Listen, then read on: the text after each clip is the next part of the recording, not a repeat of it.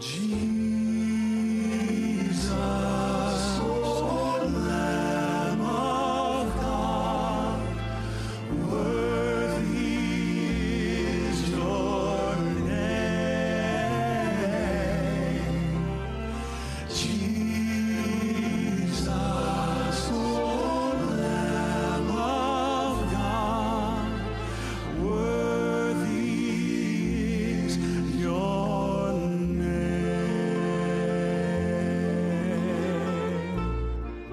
name. Revelation 12:11 And they overcame him by the blood of the lamb and by the word of their testimony and they did not love their lives to the death.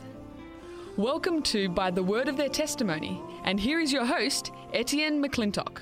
Dear listener, greetings and a warm welcome. Thank you for joining me on the program again today. I'm pleased that you are able to be with me. I have a very special guest in the studio, and his name is Stephen Groom. Stephen, welcome to the program. Thank you. It's good to have you here, and I'm looking forward to you sharing your testimony. But as we start, tell us what you're currently up to. At the moment, I'm currently doing a research PhD at Avondale College at Cooranbong Okay, research PhD in which area? in uh, biblical studies, Okay. majoring in languages. So it's the Greek of the New Testament. Specifically, the topic is the verb erchomai in Matthew 24. Erchomai. How it differs from the noun parousia, which is also translated as the English word coming. Ah, okay. Well, that will be a very interesting subject to uh, to dwell, delve into. And uh, you enjoying the studies at the moment? Yes, Sounds very academic. Uh, it is, yes. Okay. I'm coming to the end of that. I hope to graduate this year. So Wonderful. And you'll graduate with a PhD. finish. Yes. Fantastic. Now, uh, your family life, are you a single man? No, I'm married. I'm married to T. Groom Okay. from Myanmar originally. Myanmar, Yeah. now called, But uh, it's called Myanmar. Myanmar. It was Now what- originally called Burma. it was yes. called Burma Yeah. originally. Okay, I always get confused which one is which, but Myanmar is the current name for Burma. Yes. Okay. And wonderful. she has recently graduated, or she'll graduate this week in nursing. Oh, that That's is- her third degree. So she originally, She's a professional student like you. she likes to work sometimes. okay. Oh, so she has a degree in theology, BA, and she has a master's in teaching and administration in primary school teaching. Yeah, wow. And now she's um, got a nursing degree. Mm, so your two academics got drawn together for your love for, for knowledge. Uh, And- not really, no. Oh, not really? okay. Love for God, I think. Love for God. I Okay, hope. well, that's the first and foremost important aspect of anybody's life, you know, to acknowledge God as creator, of course, and then also a God that's made us social beings. Uh, Yes. it's not good for a man to be by Be himself. alone, and, you know, yes. Although it's good for some people, God gives them that gift as well, doesn't he? Paul says so. Yeah, he says it's good. You know, you can a married person cares for the things of the husband, but Or- or the a wife, single person yeah. cares for the things of the world. So Hmm. both have their advantages, I believe. Absolutely, they do. Yeah, definitely. And uh, we're going to hear a little bit about uh, you caring for the things of God and how that happened in your life. Can you take us back to the very beginning and just tell us uh, where you were born and uh, family and so forth? Yes, I originally came from Tasmania, born in Launceston.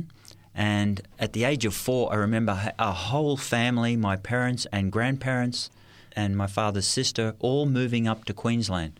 I found out later that um, it was because my grandfather was sick and he, the cold was getting to him, so we all decided to move up to a warmer climate. And that set the stage actually for later in life because I became, I love to travel.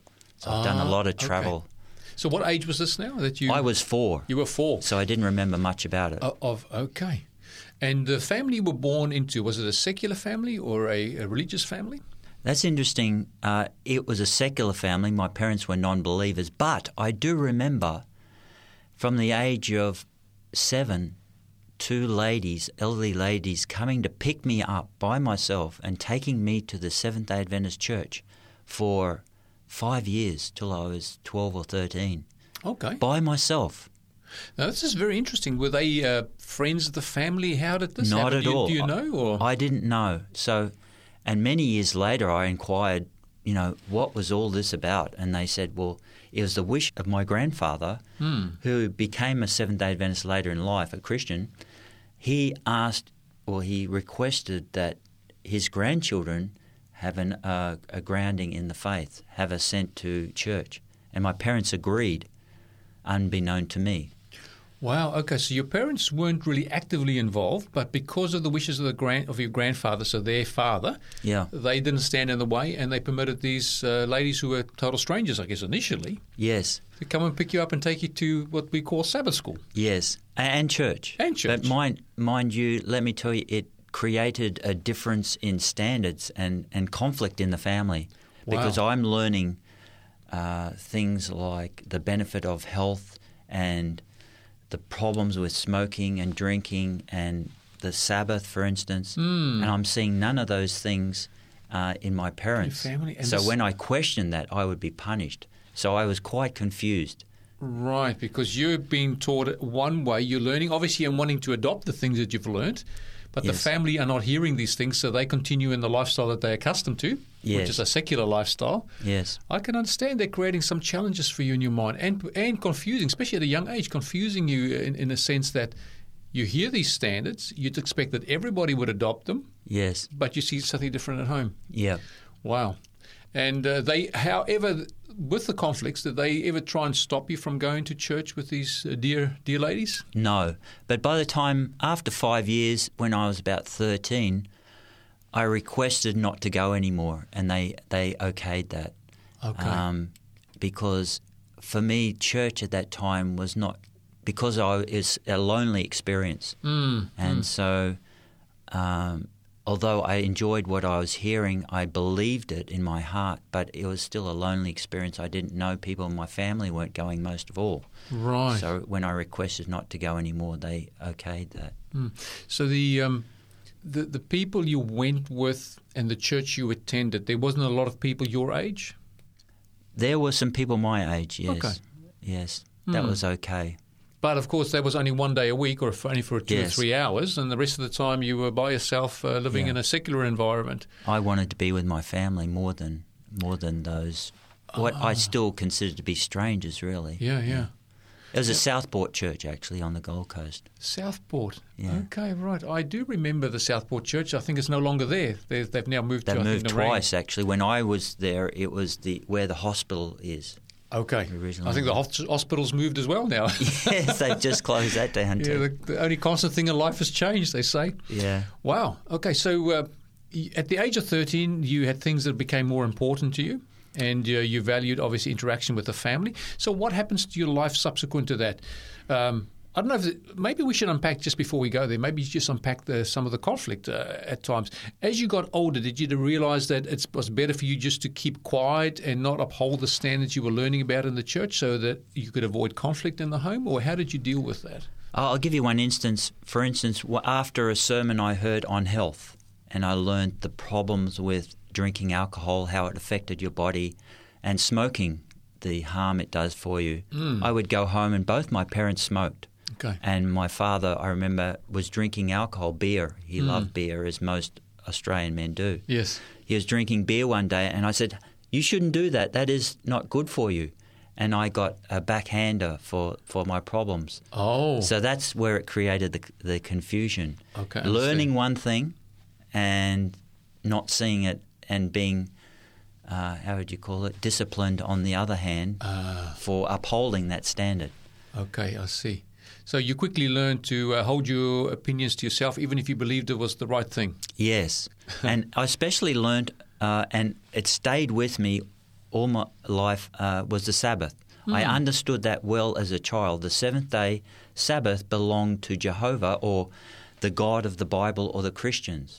So even when I was secular, I remained that way until I was 28 when I was reconverted.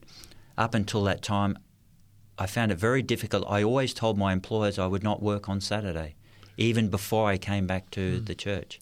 Right. So all those years from the age of 13 to about 28, there was in your mind this thing, I can't work on Sabbath, but you weren't uh, a worshipper on Sabbath as such. You weren't attending church. It's like many people today. I wanted to be align myself with the God of the Bible, but I just didn't want to go to church. It was a lonely experience from what all the time I remembered. Oh, okay, your earlier experience because you were a loner in your house in Yes. regards to your worship. Okay, understand. Well, that's interesting. So, what's what uh, surprises me at times, and you've just brought that out, is that people have a knowledge of truth and a knowledge about God, and then what happens is uh, they still in their mind ascend to it, but in practice, perhaps they're not there yet.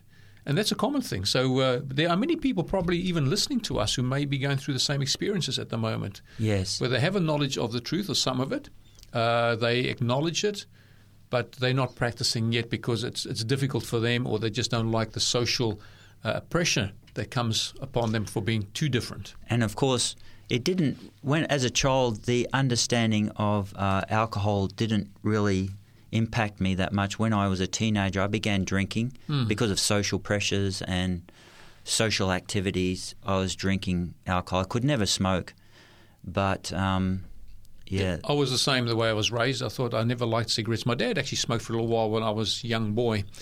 And uh, I don't remember this, but my mum tells me, for example, that I saw him smoking, and of course, the glow of the cigarette in the evening. I saw it, and I grabbed it, this little light, and the little light broke off between my fingers. And it was my dad was struggling with the cigarette in his hand to try and get this little coal out, burning, Yeah. and I had these massive blisters between my two fingers. My mum was so upset with him, and so he learned not to smoke in front of us then at that time, or away from us.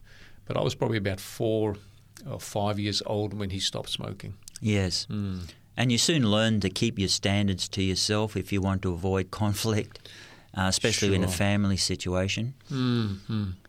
Now, even the Sabbath thing, you know, quite often people refer to it, oh, okay, well, look, we won't interfere with your Sabbath. But really, we don't have a Sabbath. We simply observe the Lord's day or the Sabbath day. The I, think I think that's important. It, the Bible says it's the Lord's Sabbath. It's the Sabbath of the Lord your, Your God, So that's right.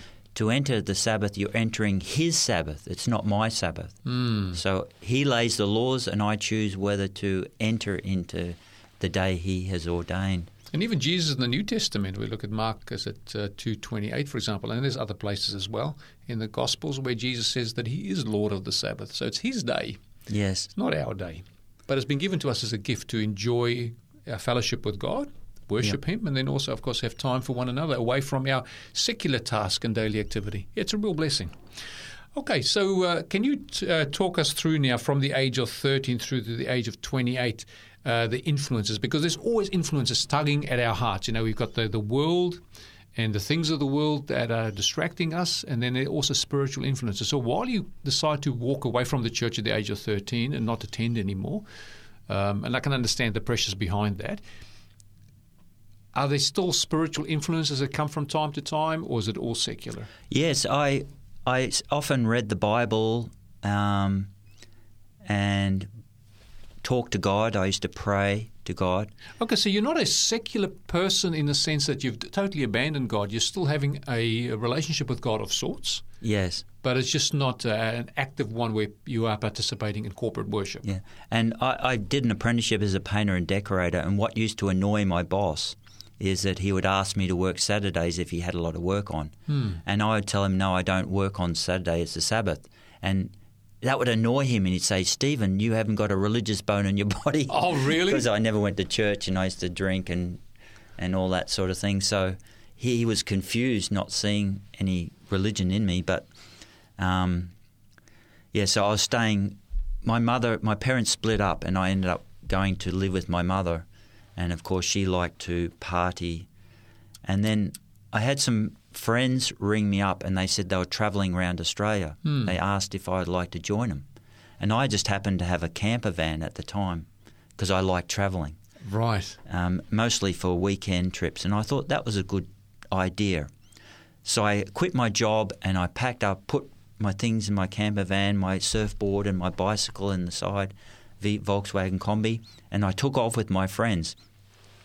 And I think at the time, looking back, um, just like Abraham, like God called Abraham out of his country so he could communicate with him, God called me out. Uh, just referring to that time, God says, The Lord said to Abraham, Get out of your country, from your family, from your father's house, to a land I will show you, and I will make you a great nation. So, um, Abraham, Abraham's father was a idolater. He used to make idols for pagan gods, and I believe that God could not really communicate with him well there, and he had to call him out to to get close to him. And I think in the same way, God called me out through these people to travel so that he can communicate more closely with me. Hmm. So when you travelled, you're travelling through Australia now with your I camper van. traveling around Australia after some a month or so. Those friends left, but I kept traveling around the coast of Australia, and I got to the northwestern Australia. And because of my trade as a painter, I would look for work, Hmm. and I, f- I found job in uh.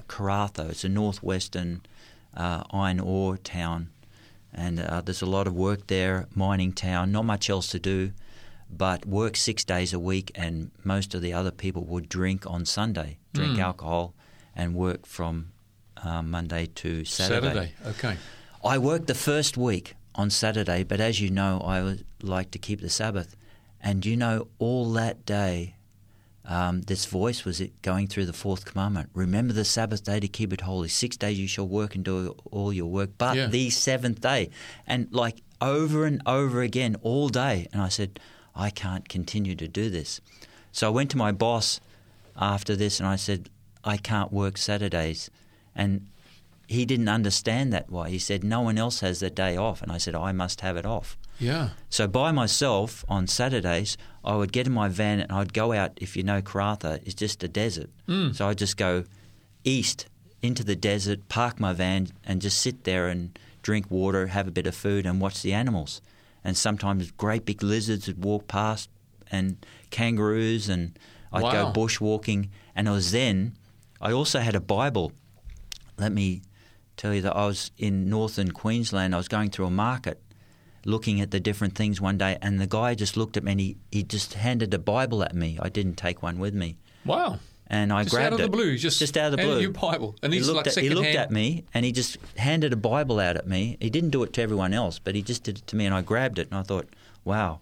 Anyway, so I had a Bible with me, and I took it to the desert with me in, in the West and started reading the Bible, and it was then that God started to get close to me. Hmm. Wow. Okay, so you're out in nature. I mean, it's uh, barren. Yeah. but there are some animals around. Yep. And then between you know nature and the, the Word of God, God starts talking to you. And, I- and I can see the connection why you would relate to the story of Abraham. Yeah. And after three three months in that town, I began to distance myself. As I got closer to God, I began to distance myself from these people who just wanted to drink alcohol and work themselves to death, basically. Mm. And I quit my job there and, and kept traveling, um, though it was good money. Um, the Right. love of money is the root of all evil, they Okay. say. yeah. But the love of money didn't keep you there. Yeah. so I kept traveling down the west coast till I got to a place called Esperance, which is the Okay. um, eastern corner of Western Australia. Hmm. So there I stayed, and one Friday evening, I remember hearing a voice very clearly. I can still remember it. And it said, the Lord said, um, It's time to go back to church. And it was so audible, I turned around and said, Who said that? And I was with someone at the time, and I said, Did you say that? He said, I didn't say anything. No one said anything. Hmm. So I heard this voice and this um, invitation to go back to church. I knew there must be a church there. And sure enough, the next morning I found out there was a church in Esperance. It was only a small town then. Yeah, It's yeah. quite bigger now, in 1988. So I went to church there and I still remember the sermon. sermon was on Isaiah 58, Wow. keeping the Sabbath, by an elder there, um, Pastor Slade, I believe. And so I went there that Sabbath and I've been going ever since to church. This has happened at the time. age of 28. 28, so yeah, in 1988. So I went there and started going back to church at the Lord's invitation. It was a direct invitation from the Lord. Mm. And I accepted that and haven't looked back since, of course. So I went back home and straight back to Queensland. I requested baptism and became a member, full time. Wow. member. Okay. So uh, this is Southport Church still now, or No, this was in Brisbane. My family had Oh, moved, okay, to moved to Brisbane since at that stage. time. So I started going back to church. Hmm. so? How long was your uh, walkabout from the time that you started on your journey to travel until the time you got to Esperance and uh, the Lord confronted you there with an, an audible voice? Usually, I used to spend about a year travelling around Australia. I've been around Australia three times. Oh. This was the first time. It's the first time I travelled around. Um, yeah, I usually take. I think it took nine months that time. Okay. So like I was in Karratha for three months, and then I in Esperance. I think I spent another three months there, and I would take my time travelling from Travelling town around, to town. yeah. I might get a week's work uh, in a town and then move on. Move on. Okay, right. Well, that's interesting. I mean, I've not quite come across a story like yours where people, where someone was raised, uh, you know, in a secular environment because of the wishes of a grandparent. You now end up in church from the age of about five to thirteen. So there's, uh, what's that, about eight good years of, of education in the Bible, and that stays with you somehow. Although you're still in a home where nobody else goes to church Yes, and no one else really uh, practices Christianity as such. And then for another, how many years is it now? Uh, another 15 odd years, it stays with you. Yes, You're drinking, you're smoking, your whole lifestyle, everything that you've learned, you've pretty much not uh, living up to, except for the Sabbath aspect. And only once did you uh, stop uh, and, and kept and worked on the Sabbath, but that was only the one time. And when I got to Esperance, um, the there was a large family, the Slades. Um, they invited me to stay with them. I was with them for I think a couple of weeks, and they gave me the great controversy, Desire of Ages. It was there um, with them that I learned that the Bible taught abstinence from alcohol. So I decided, yes, okay, I see that. I need to stop drinking alcohol Right. and and then I did that. And um, Darren Slade, I believe that he was a teenager at the time. He's the Northern Australian Conference uh, Yes, I have met Darren, yes. Okay, so he was there. He would he vaguely remembers me Hmm. and his father. Um, they took me in and, and nurtured me for a couple of weeks, and then I kept moving on from there. Wow. And when I went back home, the reaction from my parents was they thought I was a reincarnation of my father's father. So my grandfather, who, Oh, really? who in later life had become a Seventh day Adventist. Hmm. My father, who rejected the message, Yes. saw me as, you know, as like his father, who was a believer. And I felt the rejection that my grandfather must have got from him Wow. as they rejected the message, they also rejected me in some ways. Though I wanted to, I know how the heart of the Father is. He wants to get closer to us, Hmm. but our sins separate, um, separate us from Him. That's right. And so I felt that for my family. I really wanted to get close to them, but my faith um, separated me from them. They thought I was a little bit, you know, crazy. Hmm. I was a cultist or something. Okay, so you found God, but they saw in your behavior and the way you were uh, a copy of what your grandfather had become like by, by meeting God as well and becoming a seventh day Sabbath keeper. And it seems too radical for them to accept me into their closeness because I didn't drink, I didn't uh, smoke, and I didn't do the things that they considered to be. Maybe it, it played on their conscience. yeah. Okay, definitely. Uh, there, there's always this conflict uh, between who we by nature are and what God does and he, how He changes our lives. I mean, uh, Jesus even talks about, you know, he talks about it in the concept of light and darkness. Yes.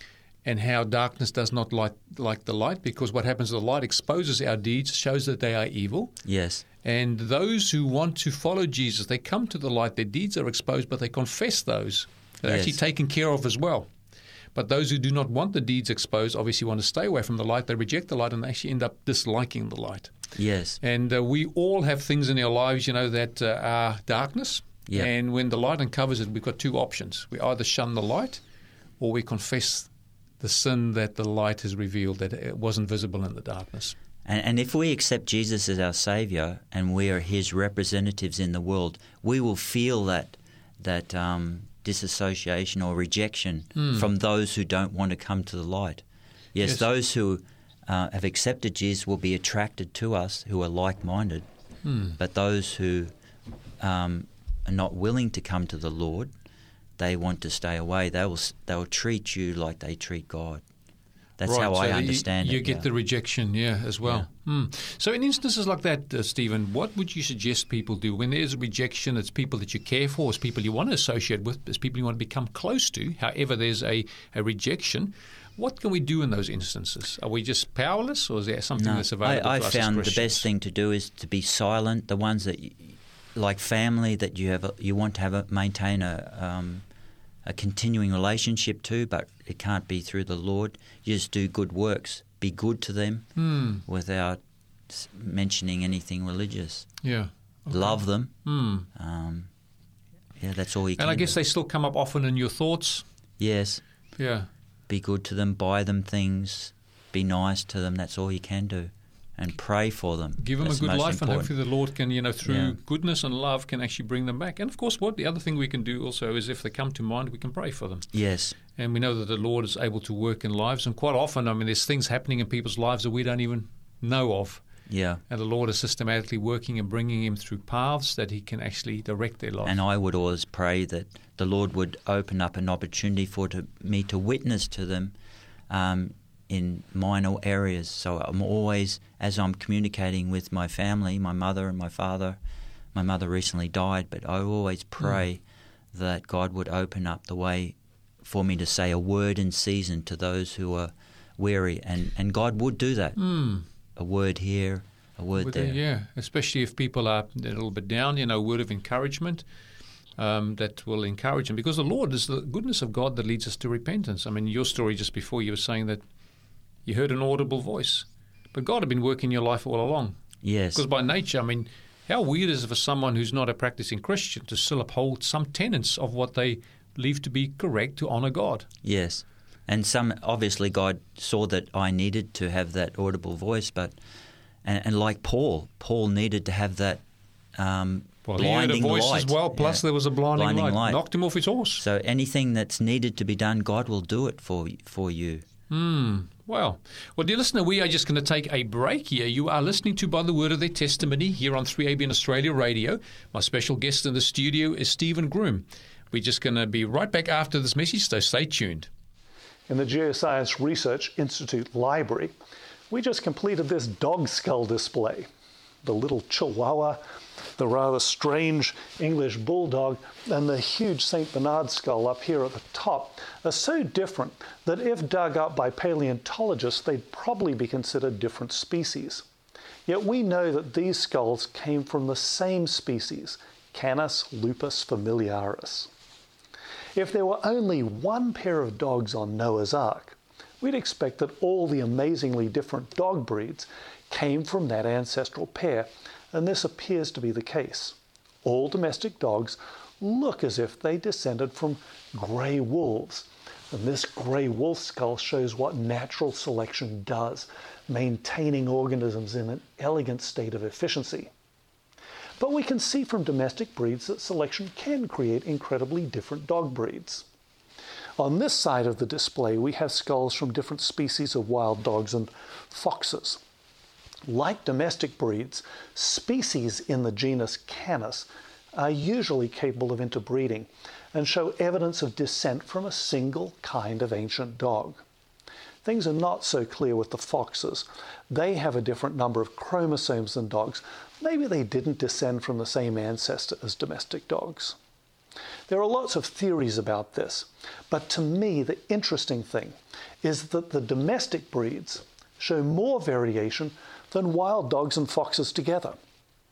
One thing seems fairly sure wolves appear to have been created with an incredible ability to vary in ways that anticipate different conditions in the wild, as well as the different requirements of humans who love dogs as I do.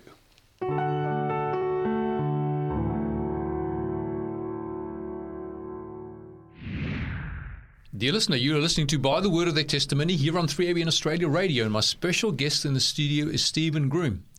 Now, Stephen, just before the break, you had been telling us how you were raised as a Christian, um, not in a Christian home, but from the age of five to about the age of 13, where these ladies, based on the request of your grandfather to take you to a Seventh day Adventist church, uh, these ladies had done it, and at the age of 13, you decided not to longer attend. That was uh, respected. And then uh, you went walkabout, traveling around, and at the age of 28, you hear an audible voice. Yes. Now, this is daytime. You're not dreaming. You're not sleeping at night. This is a voice that you hear out of the blue. You ask the guy who's with you if he spoke to you, but it wasn't him. You believe this to be the voice of God speaking to you and to go to church. I, but it has to be because it was the one thing I retained from my youth, I remember, and I told you that all through the time I was in the world, I still remembered the Sabbath day, word for word. And so it was hard for me to um, neglect the Sabbath, especially with my experience in Karratha. So the voice confirmed what I already knew. Okay. When he told me on a Friday night to go to church, I already knew that it was the Sabbath at that time, and I the church was the next day on the Saturday.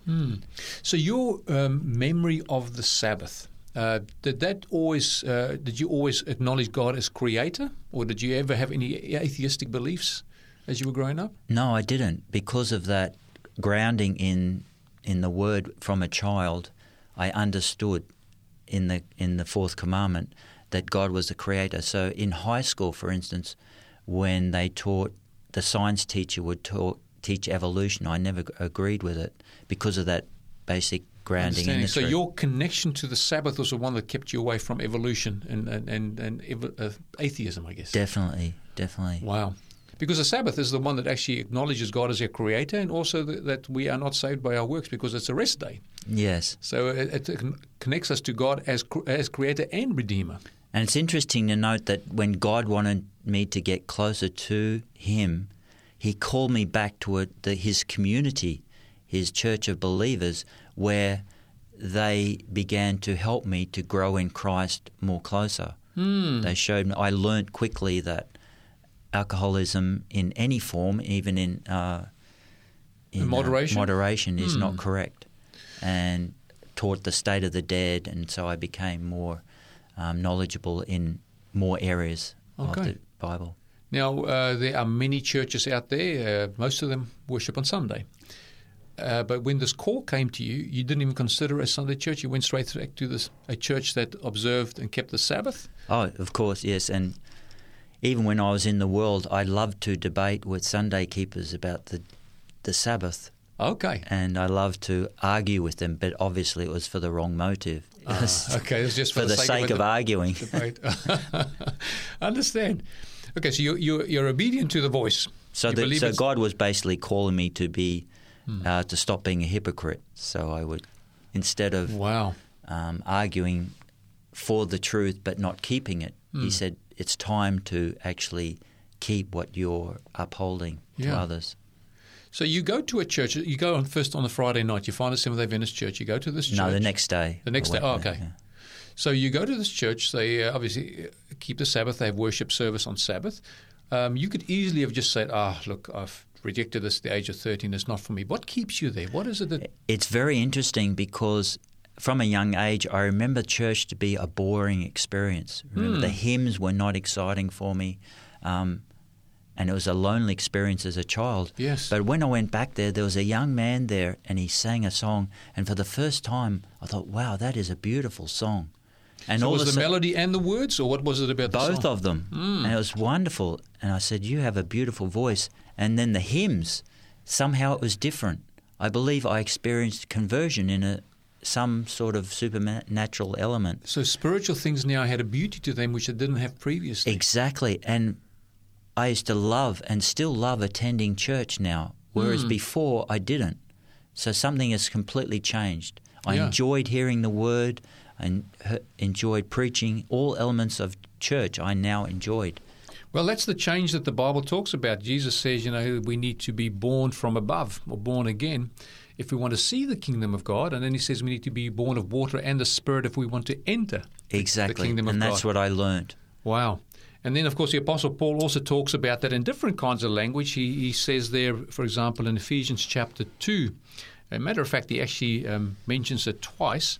He says that he made alive those who were dead in trespasses and sins in verse, uh, verse 1. And then in verse 2 says, In which you once walked according to the course of this world, according to the prince of the power of the air, and the spirit who now works in the sons of disobedience. And it says we were all once there and we conducted ourselves according to that. But then when we get to verse 5, it repeats it again. Even when we were dead in trespasses, made us alive together with Christ. By grace you have been saved.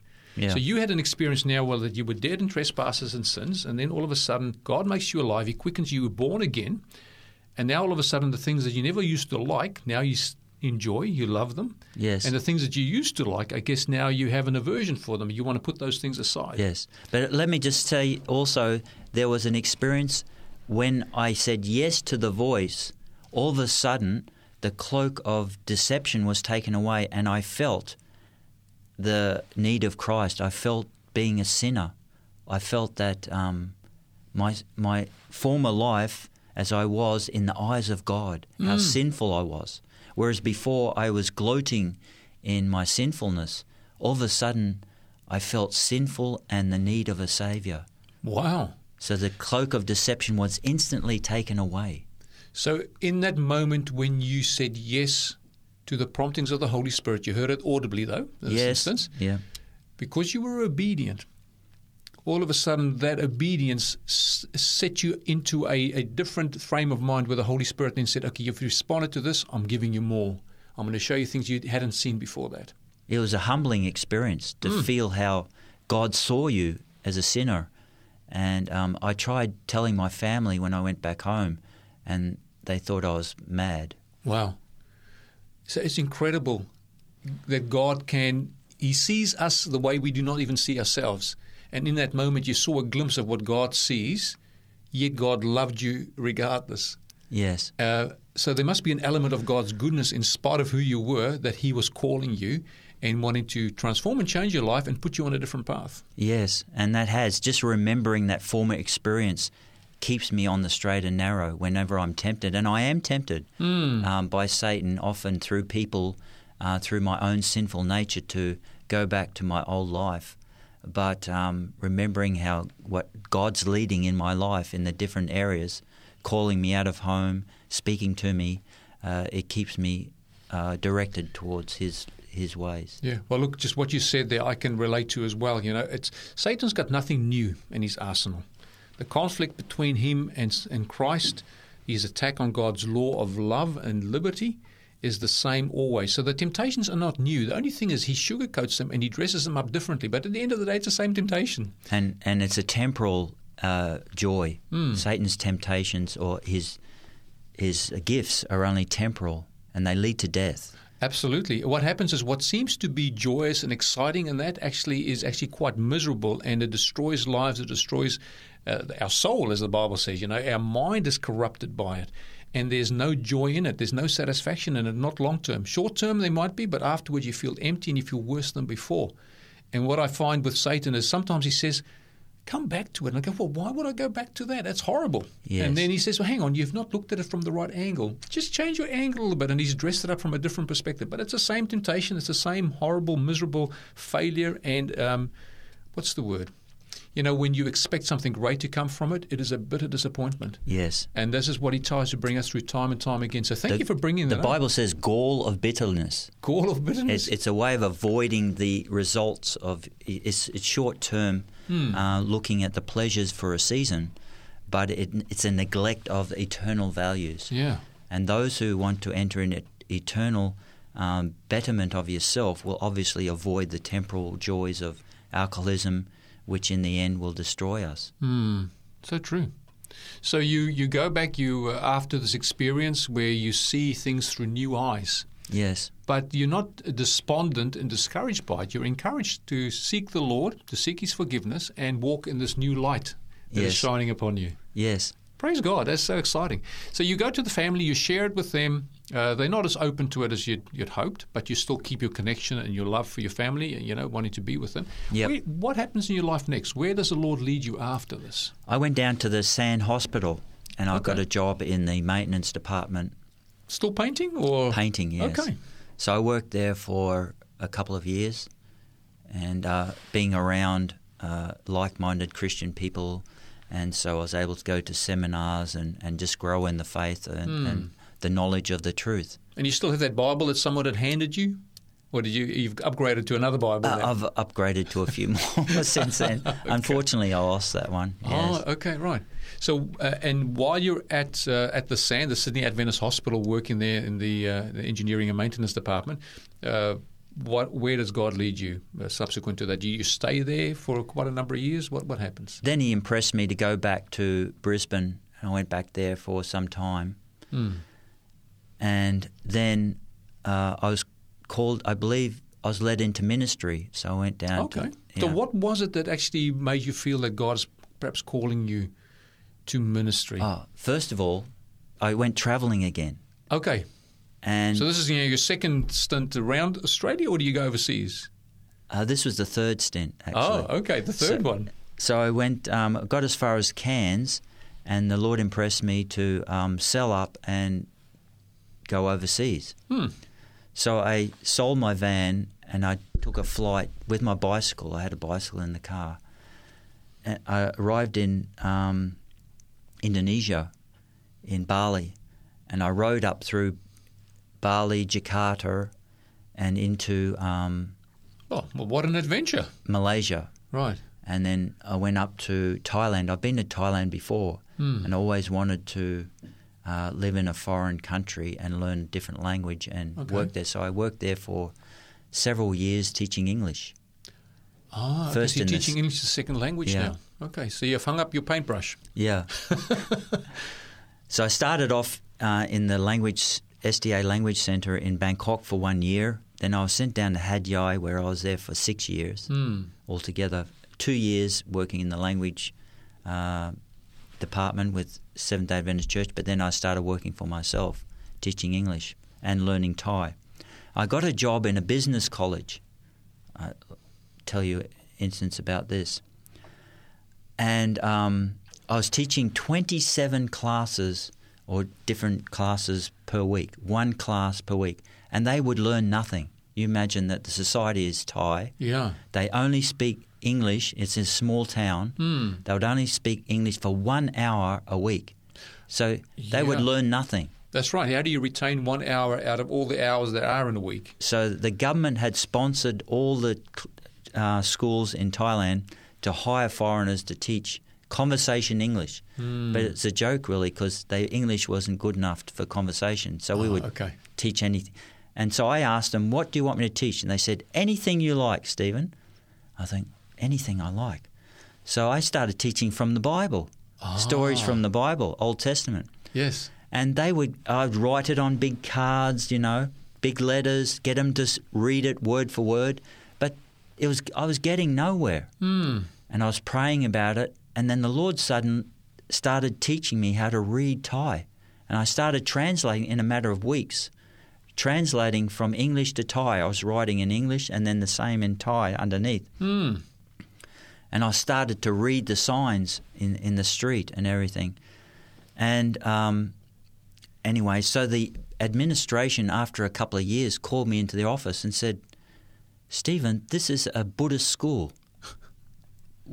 Why are you? We've been having complaints from the students that you're teaching Christianity. This is a Buddhist school. Are you going to stop? Hmm. And I said, No, I'm not going to stop. I decided there and then, I knew it was going to happen Yes. that this would happen because the students were complaining even in my classes. And I pray about it, and the Lord said, I don't care what they say. You're to teach Bible. Hmm. And so I kept teaching Bible, and they called me in and they said, Are you going to stop teaching Bible? I said, No, I'm not. And they kept me on for another 12 months. Oh, I don't know why. and I kept teaching Bible. Yeah. It was amazing. And the Lord said, Do not stop Hmm. under any circumstances, and if they get rid of you, well, they've rejected me, not you. And I ended up, after that confrontation, they kept me there for another 12 months. It was amazing. Wow. And every week it was from the Bible. So these Buddhists, um, I, taught, I taught them Sabbath, I taught them, they are very well grounded in the Bible. Oh, yeah.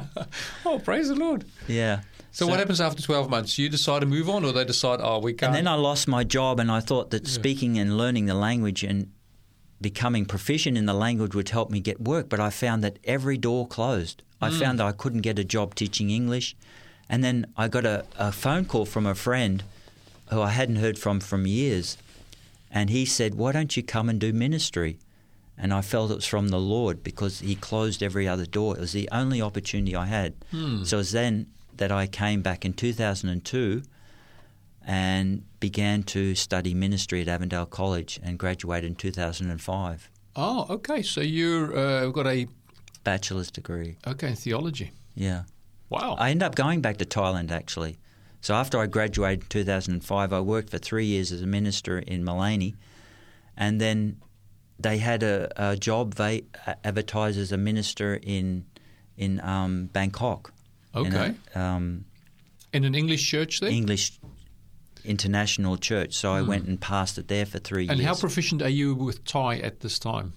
I can still read. Okay. Still read, write, and speak. Hmm. So when you when you went to Bangkok at that time, so you could still speak and you still read it, and you Yes. thought, oh, it'd just be great just to continue to brush up on the on the language skills and obviously use your skills and what you've learned. I loved it there, so I was to go out and do open um, evangelism. My wife would teach children's stories in the street. We would go off the Sabbath, Sabbath afternoon with a group of church members from Hmm. our church, and my wife would teach.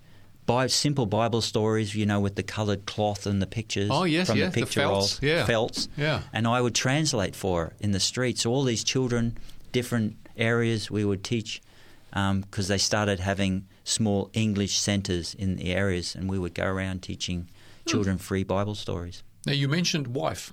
Uh, when did you get married? While Is I there a story behind that? while I was over there, I met my wife's sister. She was working in Ekamai in the in the school, the Adventist school, and she told me she had a cousin who was at home, and so I started communicating by email with with T. Hmm. And after four years of communication, um, I agreed to go over and meet her, and and we got married. Oh wow. Okay. So uh, once you get married, where do you where do you live?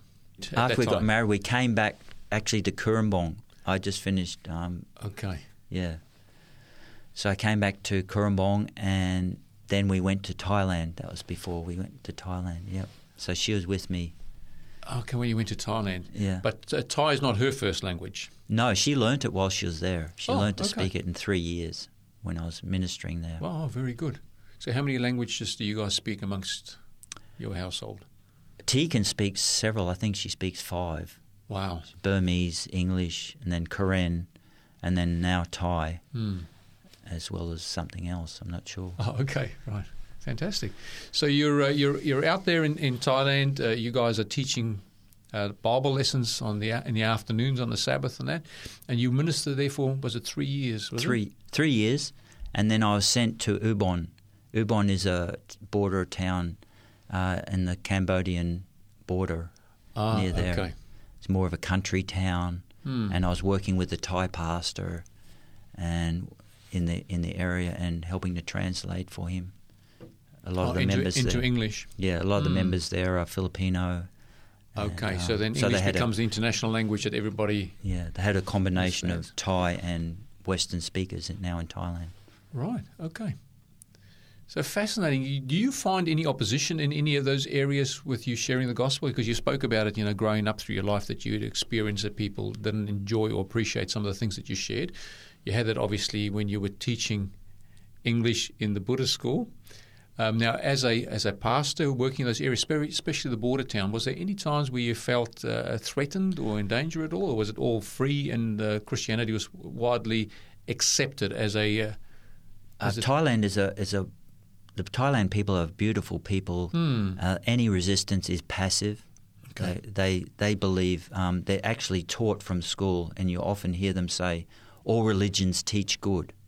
Ah, okay. Um, so to make you a good person. So they're very open to other religions Hmm. and uh, proselytization. What is difficult though is letting them is having them let go of Buddhism.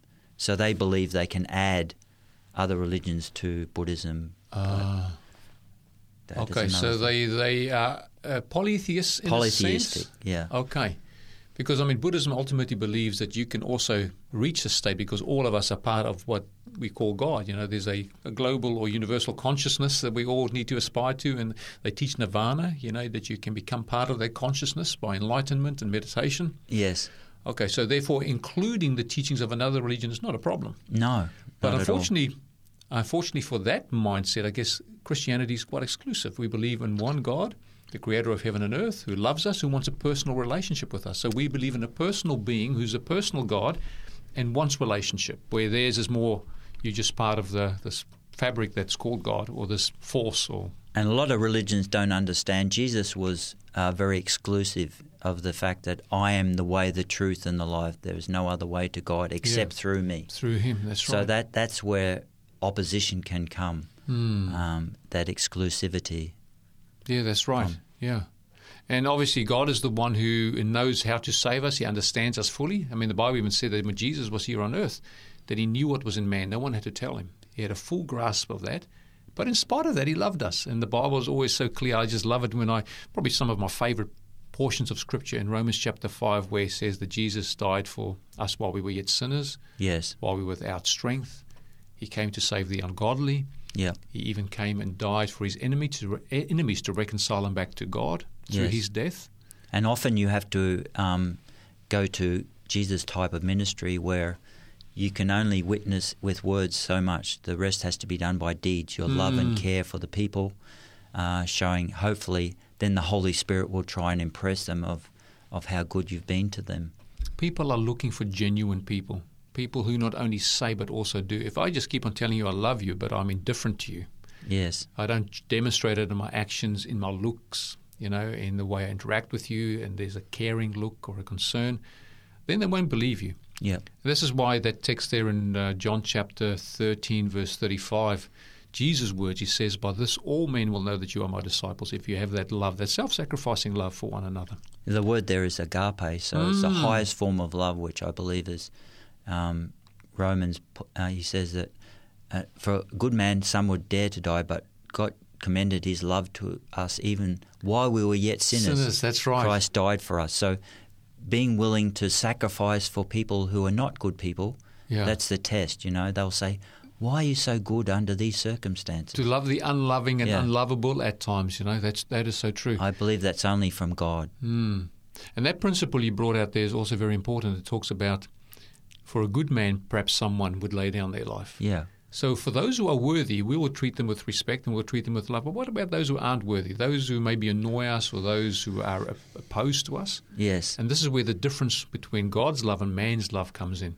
The unloving people. Yeah, the, the difficult, the, those who society would even reject. And uh, you probably experienced that element of rejection growing up as well, based on your understanding of the principles of God and His kingdom. Yes. Um, and uh, that must have meant something to you. But I guess that puts you in a position now where you can also have sympathy and empathy with those who might be going through the same thing. Because I, when I read the, the parables of Jesus, he talks about those who were invited, you know, to the wedding supper. They busy, they distracted. Now I've got too many worldly things going on at the moment. I'm busy. Uh, maybe we'll do it another time. Invitation goes to them twice. These Yep. are the people who were invited at the first. Yep. We may even say they're Christians. May even say it's a Jewish nation. But it can apply to us as well, those who know. And then finally, when they reject it, they says, well, go to the highways and the byways, bring in both good and bad. Yes. And it's, the, the encouragement is we're all bad. Yeah. And it's encouraging that God would be willing to take bad people into his kingdom. But of course, he doesn't leave them bad, does he? No. He transforms and changes lives. And, and I remember I have one sister who, because of my faith in Christ, she, she calls me an idiot, you know, and stupid. And, Mm. and these experiences help me get closer to God because I need to get closer to God to continue to be loving to my sister who treats me like that. Yeah. It'd be so easy for me to rail back at her like she does at me. But I have Mm. to remind myself, no, I have to show her the love of God, though Yeah. she does this to me. Look, I often find that, you know, we've obviously in our lives have wronged people as well. Uh, we sometimes a little bit more blind to this, but when people have wronged us and uh, they continue to do that, to be reactionary like we've been in the past, and it's only by spending time with the Lord you can actually genuinely have that love and regard for them, and you can actually be dismissive of the way they behave. Definitely. Uh, that is a supernatural thing, and we need to be renewed daily, you know, with that walk with the Lord and have His Spirit. I think that's what that's what will win us. people to Christ when they see this supernatural element because it's not natural. The sinful nature, we love only giving good to those who are good to us. The, the deserving ones. But being good to those who hate us or kill us, and, and I think of Jesus dying at the cross. Mm. You know, that those words, forgive them for they know not what they do. That is Yeah. supernatural. Mm, mm. That- And that will convert people when they see it in us. That's so true. You know, even in Satan's kingdom, um, I think is it in the Satanic Bible. Or anyway, they've got a Ten Commandments of their own or commandments. Yep. Um, one of the things is do what they will, but the other one is also um, love those who are worthy. Yeah. where the Bible teaches to love those who are not worthy. Yes. Yeah, and that's an encouragement to me because none of us are worthy of the love of God, but God is love. Uh, he can't he can't deny himself. We may deny him, but he Yep. cannot deny us, Yes. and he can't deny himself. Well, we've just come to the end of part two, uh, Stephen. Thank you for coming to share your testimony. We're just going to share our contact details with you, dear listener, and we'll be right back after this. Stay tuned. Thank you for joining us on By the Word of Their Testimony. If you would like more information about today's program, or if you have any questions, please contact 3ABN Australia Radio by phoning 024973 3456. Or you can send an email to radio at 3abnaustralia.org.au. You can also contact us on our 3ABN Australia Radio Facebook page. We look forward to hearing from you. Dear listener, thank you for being here with us on By the Word of Their Testimony. My special guest in the studio is Stephen Groom. Now, Stephen, uh, we've been talking through your life journey and how God has led you, and some remarkable stuff has happened in your life.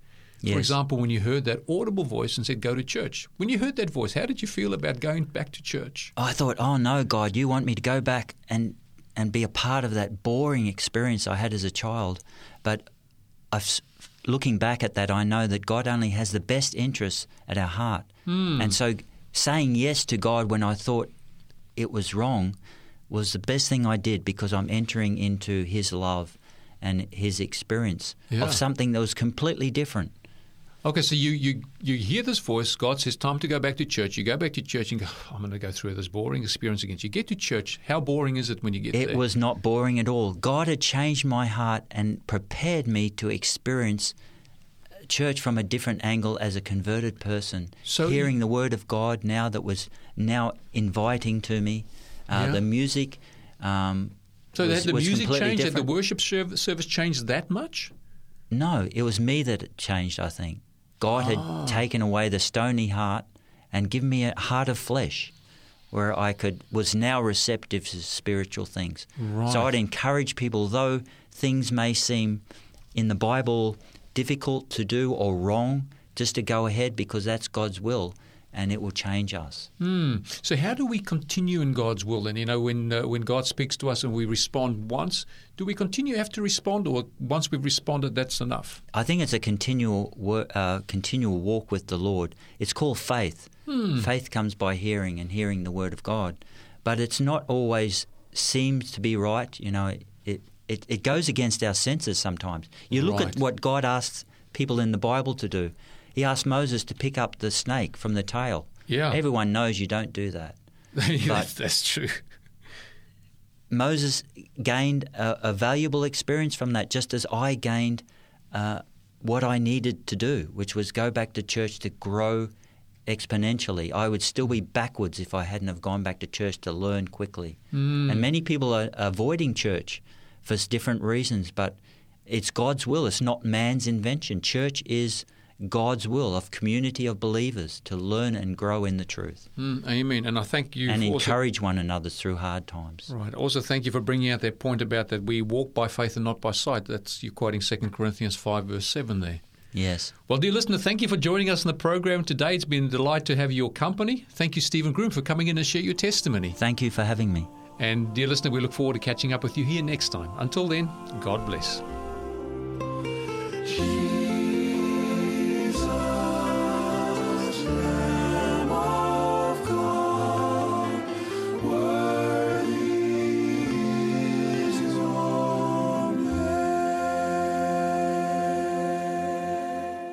Name. You've been listening to a production of 3ABN Australia Radio.